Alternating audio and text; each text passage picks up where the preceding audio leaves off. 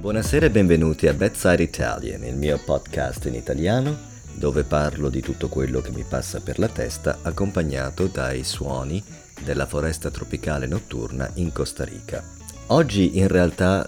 sarei un po' occupato con tante cose che devo fare,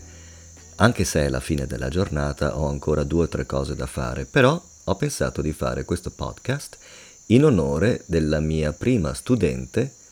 che mi è arrivata proprio da questi podcast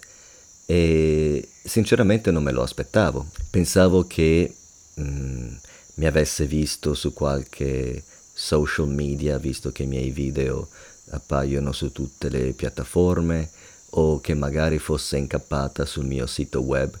E invece è una degli ascoltatori del mio podcast e quindi per celebrare ho fatto questa puntata in suo onore, anzi la saluto se mi sta ascoltando, forse non dico il suo nome per uh, motivi di privacy, forse non vuole che, che dica il suo nome, però mi ha fatto tanto piacere sapere che comunque il mio contributo alla comunità di persone che vogliono imparare l'inglese e che sperano di migliorare la propria conoscenza, non dell'inglese, dell'italiano, non dell'inglese. ok, rifaccio. Eh,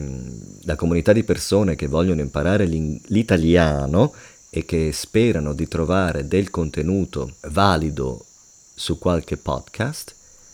eh, non mi ricordo come ho iniziato la frase, però mi fa piacere di essere utile perché come potete immaginare un podcast è una cosa un po' passiva o comunque il tipo di podcast che faccio io.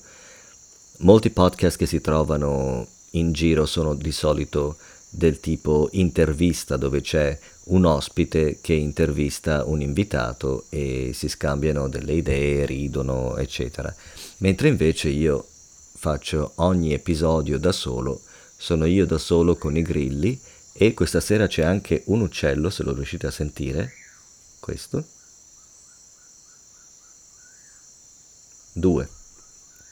Questi uccelli sono dei falchi, se non vado errato, sono dei piccoli falchi che passano tutta la notte sulla strada sterrata dove vivo io in mezzo alla foresta e fanno questo suono, questo richiamo che secondo la gente del posto suona come Cuyeo, Cuyeo.